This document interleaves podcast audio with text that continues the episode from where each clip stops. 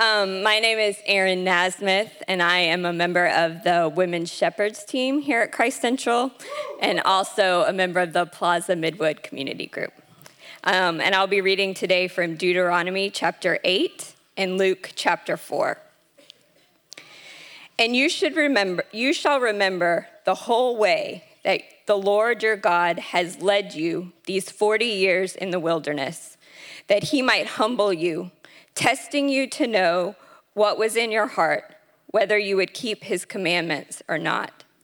And he humbled you and let you hunger and fed you with manna, which you did not know, nor did your fathers know, that he might make you know that man does not live by bread alone, but man lives by every word that comes from the mouth of the Lord.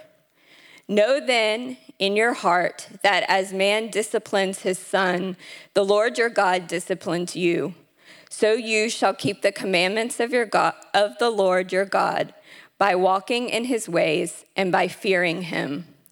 For the Lord your God is bringing you into a good land, a land of brooks of water, of fountains and springs, flowing out in the valleys and hills a land of wheat and barley, of vines and fig trees and pomegranates, a land of olive trees and honey, a land in which you will eat bread without scarcity, in which you will lack nothing, a land whose stones are iron, and out of whose hills you can dig copper. And you shall eat and be full, and you shall bless the Lord your God for the good land he has given you. Luke chapter 4.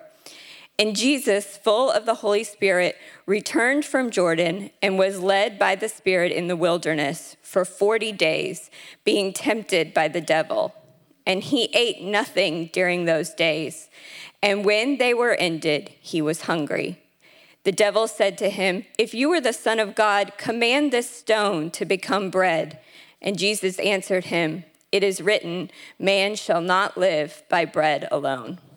This is the word of the Lord.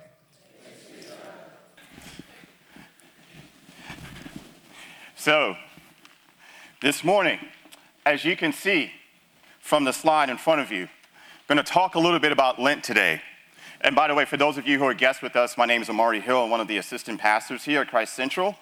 And for those of you who have been around here for a while, you already know who I am. And you're probably thinking, yay, short sermon today. No. um, not today, because uh, there, there's some things I need to lay down, of course, and uh, for good reason. But uh, of course, we won't be here for too long.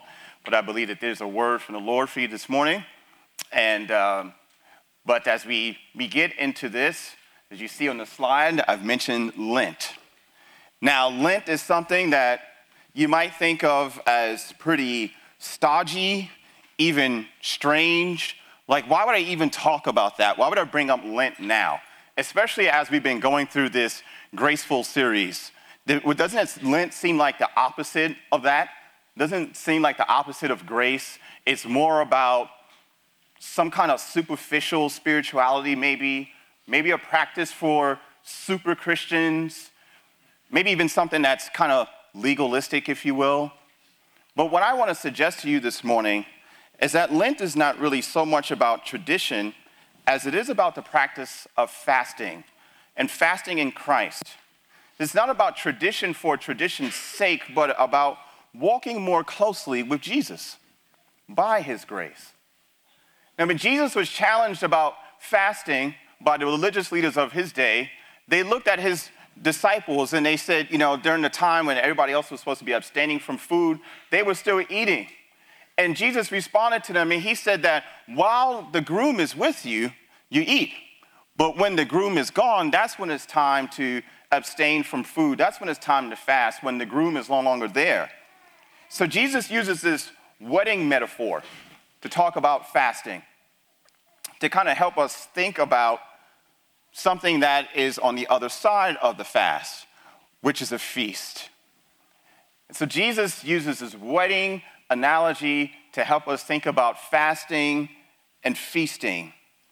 So he says that, like, if you think about this image, once the groom arrives to marry his bride, then that's the time when everybody's gonna throw down. That's the time when everybody's gonna eat, when you're gonna, well, in that culture, you won't eat the ribs, but in our culture, we would. We eat the ribs. And, you know, we have all the, all the good uh, swine and whatnot just kind of laid out on the table, right? But the celebration begins once the wedding happens, after this, the deal has been sealed, if you will. So there's something about fasting and the tradition of Lent that has something to do with Jesus claiming us as his beloved. There's something about Lent and fasting that has to do with Jesus claiming us as his beloved. As with most of the good things in our lives, it's, it's easy to take God's love for granted. And we've been learning over the past few weeks that as we remain in God's love, as we continue to digest His grace, if you will, if we continue to live in our adoption as sons of God, then we will be changed. So I want to invite you into this season of renewal a renewal of divine love for sinners, a renewal of God's given desires, his, the desires that he's given to us, our, our appetites, a renewal of our adoption as daughters and sons of the living God. So let me provide a, a brief explanation here of what I'm going to, what we're going to get into, especially when we talk about Lent. So Lent comes from a Saxon word for length. So that during this time of year, right, at least in the northern hemisphere, the length of days begins to increase. Right? We have a long, more daytime. Right? So for a season, day lasts longer than the night. Right? How many of us need just a little bit more daylight in our lives right now? Just a little bit more. Like, like, like this seasonal affective disorder thing, it's, re- it's real, right? it's real. Um, but, but, but not only physically, do we need more, more light, but we need it emotionally as well. Already, I'm starting to think through that. Usually, around this time of year, I started thinking of different songs and stuff like that. And, you know, as spring is coming, so I think of like Biz Markie, spring again. You know, I think it's coming, right? Um, or I think of like uh, Astrud Gilberto, uh, her song, It Might As Well Be Spring. You know, it's real jazzy. I like that bossa nova Brazilian jazz stuff. Any Brazilians in the house? But, you know, so I, I love that kind of thing right? But we need the daylight emotionally and in our relationships because we're already experiencing some of the, the dreariness of it, the darkness, right? That feeling kind of closed in, a little claustrophobic. We need some freedom. Bring the light so we can spread out a little bit, right? In, in our spirit, in our hearts. And so Lent anticipates spring. It anticipates when the trees will begin to blossom, and for some of us, when Claritin is about to fly off the shelves. But, um, but it anticipates that time. The longer days are coming. The renewal of the earth is coming.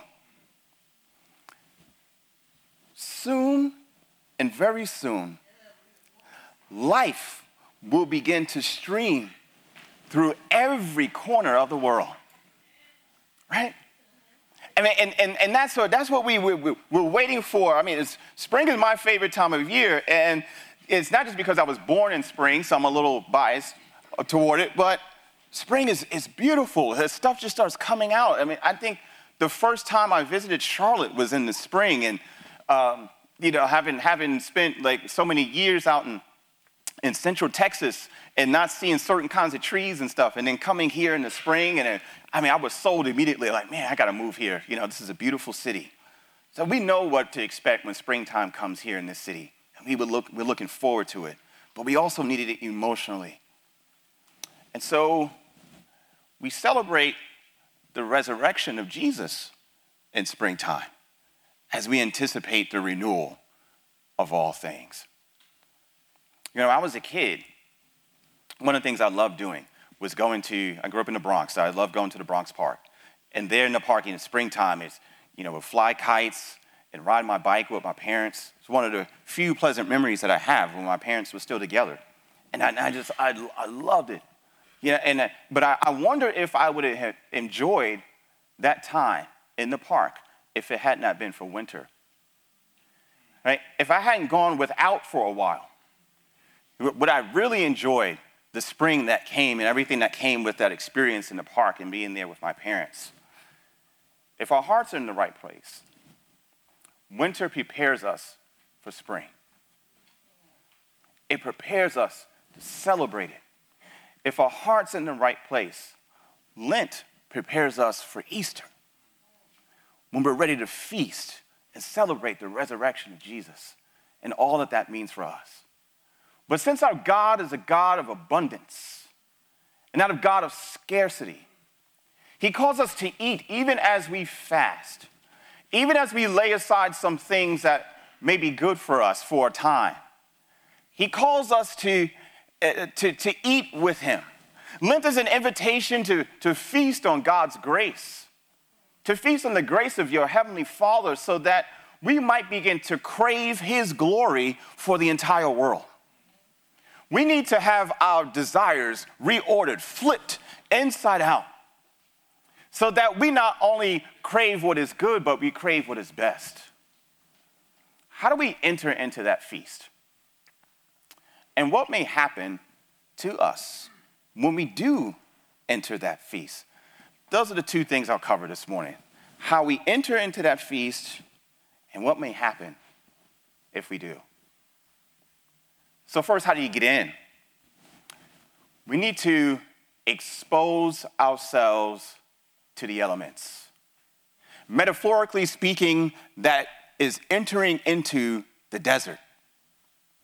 So when you fast, right, you, you're giving up something that, that's good for you. So it's not, it's not like, hey, I'm, I'm, I'm going to fast on sin. No, as a Christian, you're supposed to abstain from sin. You don't fast from that, right? You're, you're, you're like, no, you do all the time. So, but, but you fast on something that's good for you.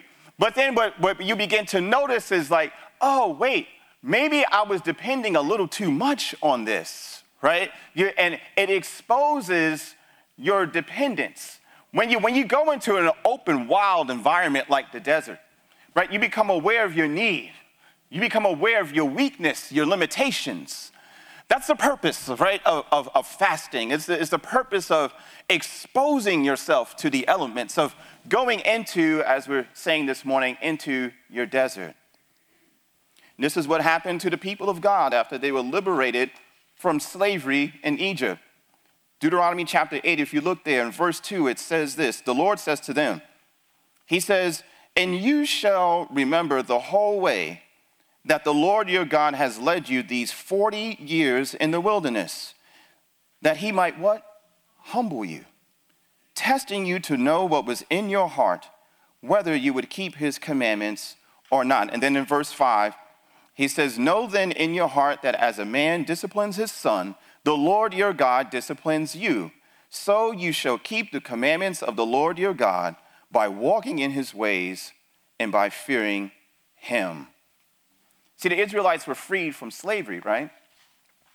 And they were established as sons of God. Right? That, that, was, that was a fact. This nation belongs to the Lord. Right? In different places in scripture, he calls Israel my son. So that, that sonship, if you will, that adoption is done. It's established. There's nothing that could change that. But what was missing was that these sons, the people of God, needed to now reflect the heart of God.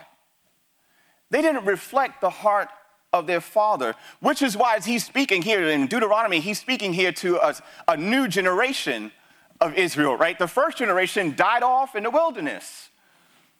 And now it's, it's the new generation. They died off because they just, like, God had to deal with them, right? And if you read the scripture, you kind of see what happened. I'm not going to get into all of it, but so, so then there's, there's this new generation now. And now, your heart, you need to learn how to reflect the heart of your father.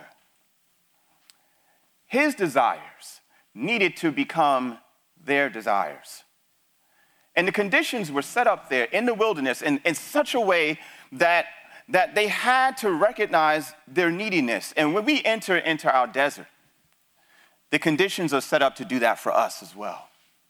To recognize our neediness, our dependence on God for life. So we have to give up the illusion that we can do life our own way and be everything that we need. God's people, I'm talking about God's people now, not just any, any person. I'm talking about God's people don't pull themselves up by their bootstraps. Amen?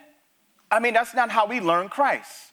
We didn't learn Christ by pulling ourselves up by working our way in and somehow we, you know, Jesus is like, all right, you good, you did it. Like, no, it's all by grace. We don't pull ourselves up by our bootstraps. And so, so here it is, you know, the God's people here are being called to remember that, that self-reliance and self-sufficiency is an illusion. Is if you see that while you're out there in the wilderness, that's a mirage. Don't go there. Right? That, that's an illusion. And it's an illusion that got us in this mess in the first place. Remember with Adam and Eve, right? They believed that they could do life on their own, and then now shame and death like touch everything. It gets into every single corner of our lives and of this world. So being exposed in the desert reminds us that we were made to depend on a loving and a holy God. See, without his ways, we can't find our way out. And you think there's a desert that's there in, in Israel. I know some of you have visited Israel and been there, so you know about this desert, the Negev. It's spoken of many times in Scripture. And there in the Negev, there's this, there's this animal that kind of looks like an antelope or a deer called an ibex, right? Some of you have been to the zoo, you've seen these things. The Nubian ibex lives there in the Negev desert. And it, and it, it hangs out there on, on the cliffs, right? It stays up on the, uh, uh, above above the canyons and stuff until it needs something to drink. So then it begins to, they begin to make their way down, but there's only one problem. It's called the Arabian wolf. And so they, they gotta get, they gotta get to the water courses of the Negev, if you will, where there, there are small streams flowing where they can drink so that they can survive. But the only way that they can get around that wolf is if they begin to hide themselves in the cleft of the rock. And it's the cleft of the rock that helps them to stay above the wolf and to, to, to, to remain in safety until the, the wolf is finally so frustrated and just gives up and goes elsewhere. Then the ibex can go down and drink and live. And that is what God is calling us to do to rely on Him as our cleft in the rock, to help us to steer clear of the things that would seek to devour our hearts and to keep us from knowing life. The desert reminds us that we cannot live on our own, nor were we meant to. And we can live our lives. I know this from personal experience that we can live our lives at such a pace that we're not aware of our need for the Lord.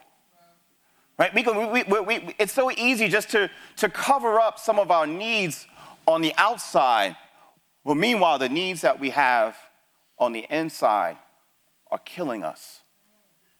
Right? Something is crying out, God, show me your ways. But we keep it hidden. We stuff it. We just keep moving. And then we look great and successful on the outside, but then inwardly we're withering away. But you can't hide your thirst for long in the desert. At some point, you have to drink or you'll die. Exposed in that place, you begin to see who or what you're really depending on for life. All that, that, that that's going to be exposed for you. It'll be made real. Right? Whatever you depend on is what you'll serve. Like uh, river gods and sun gods political gods, love gods, right? Israel may have been freed from Egypt, but they still had little idols right there in their hearts. They were declared sons of God, but they were drinking from foul places in order to live. Christians do it too, right? I'm claiming my sonship today. I'm heaven bound, but I still desire to serve my thirst in ways that my Father disapproves. Sometimes you have to fast in order to really sense where your desires are out of order, right? To become more aware of your dependence. And when you do that, you'll see where, you, where, you've been, where you've been actually been going to get your deepest needs met. Fasting, going into the desert. It doesn't always involve food, but it always requires prayer. And I, have tried to practice Lent now for several years. And one thing that I've seen is that I prefer to check my email, I prefer to look at social media, to browse my text messages, even read a book, more than spending time in prayer in the morning. Now, what's going on there? What's happening in my heart? So I'm looking for a personal message. Right, right, Some of you remember back in the day, remember pen pals? Does that still exist? When you get a letter in the mail from somebody and your, your, your name was on it, And I remember going to the mailbox and being so excited and looking forward to you know, getting a letter from my pen pal or somebody I, that I met at a youth retreat or something like that. And you know, we exchanged addresses and we were sending letters to each other. And I mean, I couldn't wait, you know, going to the mailbox I could open that thing up. Um, I feel sorry, man, if you don't know what pen pals are and that's, if you don't get letters now, man, that's, oh man, that's terrible. Where are we going as a culture? um, Wow. Uh, but, but, but every morning, every morning, I woke up and I still wake up with this need to be known. Does anybody know me? Does anybody care? Right? If, if, if, I don't feel that someone desires to enjoy my presence and, and open their soul to me every single day, my spirit begins to wither. Loneliness is a constant threat. And my soul needs daily bread. And I would venture to guess, so does yours. What is your soul begging for? Here's a better question Do you even know? Do you even know what your soul needs? When's the last time you've been in touch with what's going on inside of you? If you don't know, if you don't know what it is, how can you bring it to the Heavenly Father who has shown you just how much He loves you? Is that thirst? Is it so uncomfortable? Has it gone unfulfilled for so long that you just stuffed it? You just decided to just move on? I don't want to deal with that anymore. Not even going to an idol for help. You're just hiding it. You can't even enjoy your adoption. You can't even enjoy God's grace if it's not hitting you where you need it. You hear what I'm saying? You can't enjoy God's love for you if it's not being poured out exactly over the spot where you need it. Otherwise, it just remains an intellectual thing. It's just something up here. God loves me. Oh, isn't that great? You know? Oh, I just, you know, I come to communion, I just do the rituals. That's all it becomes, just rituals. Because God's love isn't, it's not, it's not connecting with you. You're hiding.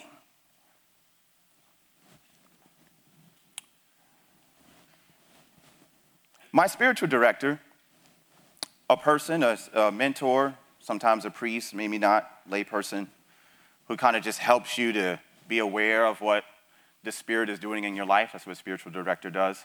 My spiritual director says that prayer, particularly through the Word, is not about cranking up your brain, it's about warming your heart.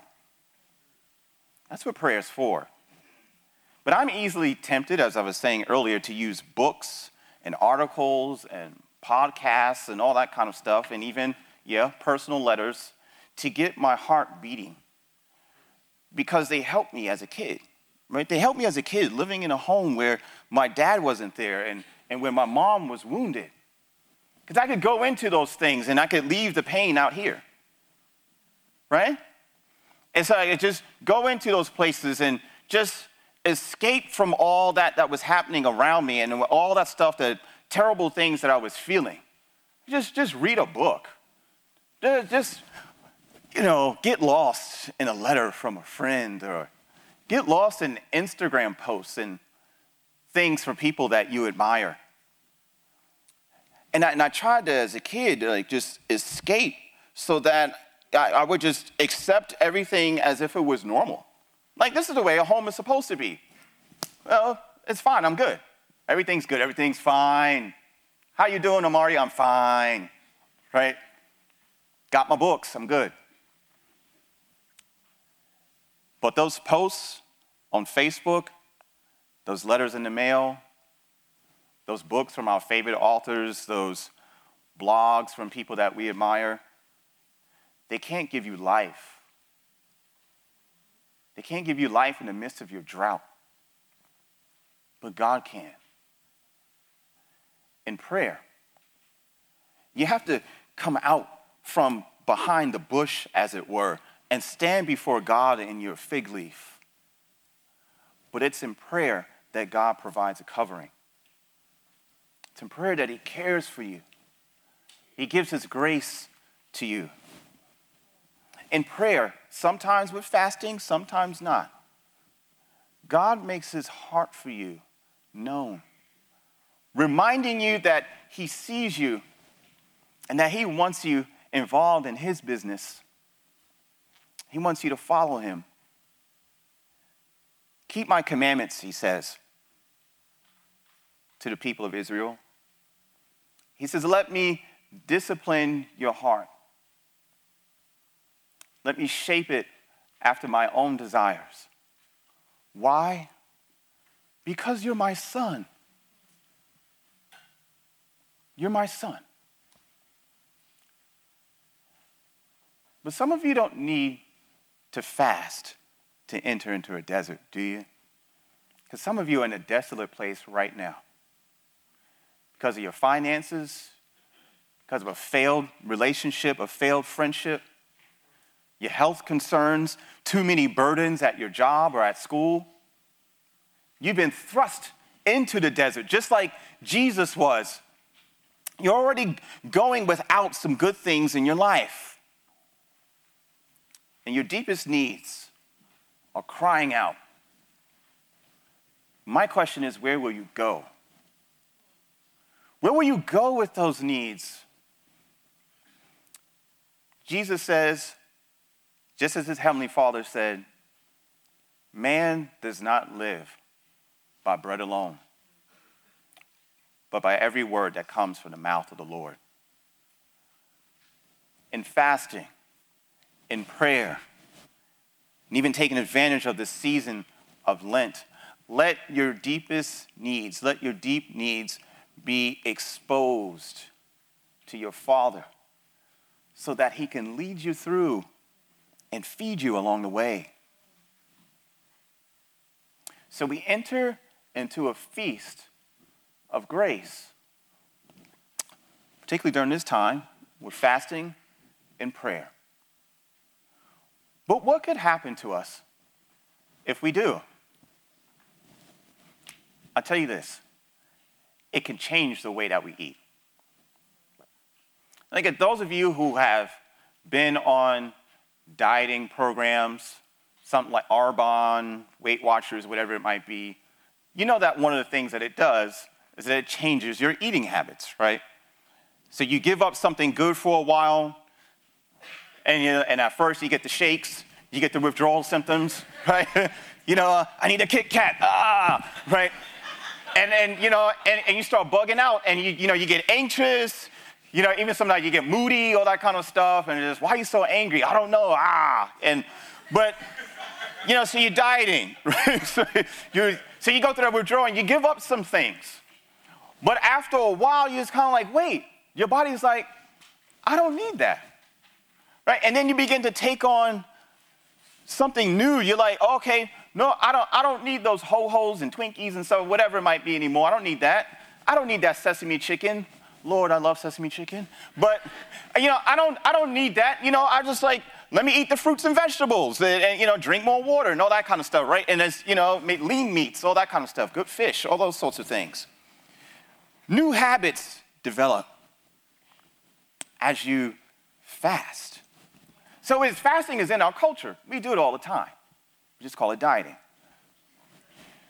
But this fast is different. And the way that we eat, the kind of eating that I'm talking about here is just a little bit different. Remember the Lion King? Of course you do, right? You know the Lion King, right? And so you remember the Lion King, you remember, you know, there's, there's there the, the Pride Lands and, and Mufasa and, and, and, all the other lions, you know, they, they, they're, they're, ruling over it, but then there are other animals there, right? And, and there's, it flourishes. Plenty of vegetation, a variety of animals, and everybody is, is doing well under the circle of life. The circle of, never mind, I'm gonna sing it. Um, so, right? And, and, but then there's the other crew. There's Scar and the hyenas Right? And they wanted to eat every single thing in sight. They could care less about a circle of life. Right? They, they didn't trust living underneath. They didn't trust any kind of kingship under this, this circle of life, and so they want to overthrow it, right? Which eventually they did. But in case you missed it, when it comes to God and His world, we are not Mufasa, we are Scar. We are Scar and the hyenas. But when we don't trust God's will, our desires run amok and we consume his good world for ourselves. I mean, look here at what happened with Israel. This is God's warning to them, chapter 8, once again, verse 6. He says, So he's commanded them, So you shall keep the commandments of the Lord your God by walking in his ways and by fearing him. Then he says, For the Lord your God is bringing you into a good land. Verse 10 And you shall eat and be full, and you shall bless the Lord your God for the good land he has given you. Right? The pride lands. He's going to bring you into a place that's flourishing, that's full, vegetation, variety of animals. You're going to have your fill. It's going to be great. I'm bringing you into a good land. But if your desires are out of whack, you're going to tear everything up. And they did. For hundreds of years. They neglected and screwed over the poor. They slept with whoever they wanted to. They built shrines to other gods. They corrupted the justice system. They exploited women and girls. They misuse natural resources. Oh, that sounds familiar. We are Scar.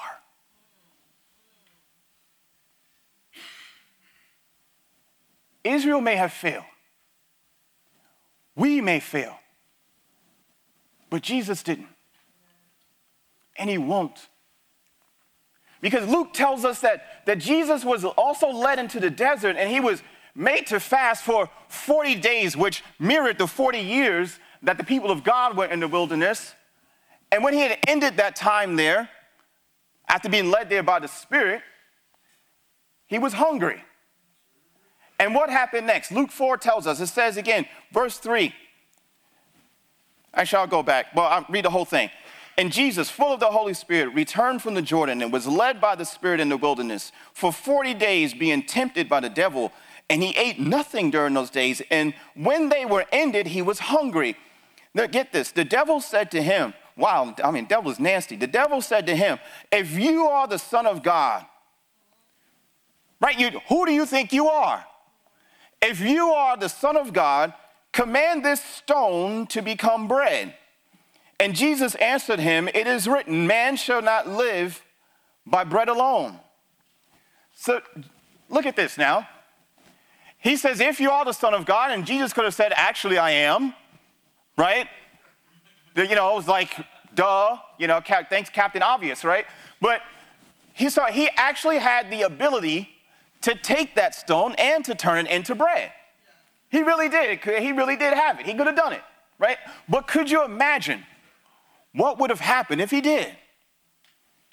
We wouldn't have a rightful Savior, right? We, we wouldn't have like someone who learned to depend on God for his life, just like Israel did in the desert, and just like we all do today. We wouldn't have someone who would become like one of us so that he could save all of us. If Jesus had said yes to the will of Satan instead of yes to the will of God. Jesus didn't tear everything up because he was hungry. He didn't ruin everything. He didn't leave us in this endless loop of suffering and death simply for a, a, slice of bread because his strongest desire was for his Father's will, secure in who God said he was. Jesus didn't need to consume the world and others around him in order to have life and in order to fill his heart. We do. Even as Christians who are declared righteous and beloved of God, we do. Because it's our habit. We're used to it. We, it's just etched in there. We just do it. Right? You, you can't just read something and then all of a sudden you lose 20 pounds. It doesn't happen. Right? You got to change your habits. It's our habit. But learning to feast on God's grace as a discipline can change the way that we consume the world. Because God's grace may cover us, but it also changes us. It does both. Not overnight, it's not magic, it's all under God's timing. But we can wait on Him because we know that because of what Christ has done for us, He already delights in us. So there's no condemnation for those who are in Christ Jesus. There's no condemnation for you while you're in practice. While you're trying to get learn these, these new habits. Right? Nobody's like, oh, you know, God's not like, oh, look, her practice is terrible. I'm kicking her off the team. That doesn't happen. He's already secured your spot. You're going to the pros. You belong to him. Good news is, His grace never runs out. There's always something to eat. So Lent reflects 40 years that God's people spent in the wilderness, reflects the 40 days that Jesus spent in the desert when he was tested. And so we count 40 days leading up to Easter, sort of. We leave out a couple of things. Well, we can fast from any good thing in our lives, you know, and anything on what that we desire really during that during that time. It could be alcohol or social media. Uh, it could be even dating for a time. It could be Netflix. It could be chicken biscuits. I don't know. You know, just just like although you don't have to worry about that on Sundays. But anyway, so oh, well, it's just Bojangles. But anyway, so but but but pray about it. Pray over it. Seek, go to the Lord and say, oh, you know, what would be good for me to fast during this time? And when we do that, we're saying no to something good, but saying a deeper yes to God. A deeper yes to Jesus, to his grace for us, his love. And then traditionally, of course, as many of you know, that fast, particularly during, for Lent, begins this Wednesday, Ash Wednesday, um, some of you who are all in are probably going to head down to New Orleans and celebrate Mardi Gras, you know, Fat Tuesday or something like that. Or you have Fat Tuesday in your house, um, you know, to eat everything that you like. But, uh, but the next day, you know, Ash Wednesday, and it goes all the way up to Easter, with the exception, we count those days, with the exception of Sunday. Why? Because every Sunday is Resurrection Sunday. Each Sunday, today, is a day that we, we worship because it was on the third day that Jesus rose from the grave. So, therefore, we have been marked by this habit coming to church and gathering Sunday after Sunday. We have been marked by the resurrection. We are a resurrection people. Right? So we live by hope and not fear. This is a privilege that we have as adopted sons and daughters of the living God, as His beloved, to be known by our Father and be all up in His business on a daily basis. A supernatural provision for starving hearts.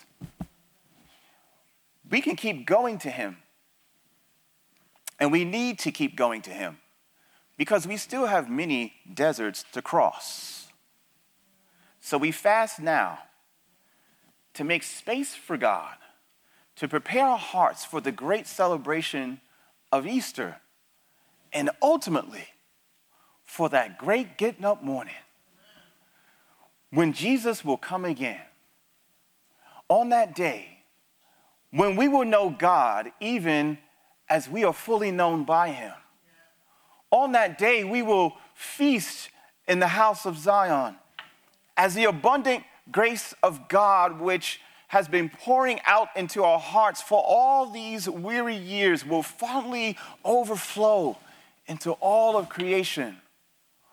On that day, we will be brought into a good land, a land of brooks of water, of fountains and springs flowing out in the valleys and hills, a land of wheat and barley, of vines and fig trees and pomegranates, a land of olive trees and honey, a land in which we will eat bread without scarcity, in which we will lack nothing. A land whose stones are iron and out of whose hills we can dig copper, and we shall eat and be full. And we shall bless the Lord our God for the good that he has given us. And we will feast and weep no more because God's greatest provision, the Lamb of God, has been sacrificed and exalted on high. And we, who are his beloved, a resurrection people, are called to use our new life, what God has given to us, to bless our neighbors to use our new life for the good of the world, for the glory of God. Welcome to Lent. In the name of the Father, and Son, and Holy Spirit. Amen. Let us pray.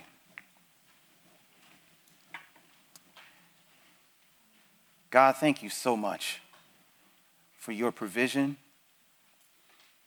we depend on you. But that's no surprise to you because you made us that way. But Lord, you're not a tyrant. You're not someone who is going to, who means us harm. But you are goodness itself. And so everything that flows from you is good and it is right. So, Father, we want to be in a place in which we come to you with empty hands and can be filled by you. We want to be in a place where we can expose our true thirst and drink from your fountain. We want to know, to truly know our hunger so that we can feast on your grace, even as we fast. Father, we seek you in prayer. We seek you in trying to build new habits, not a new law, God not a way of trying to earn righteousness from you or for ourselves, but because you have already given us your righteousness through Jesus. You've already said that we are your beloved. And you desire for us to know your ways, to be all in your business, God, because we are your sons. Thank you, Father. Thank you for constantly calling us back to yourself. Help us to turn around, to repent, but to do, so in celebration and in joy. Because when we find you, we find life. In Jesus' precious name we pray. Amen.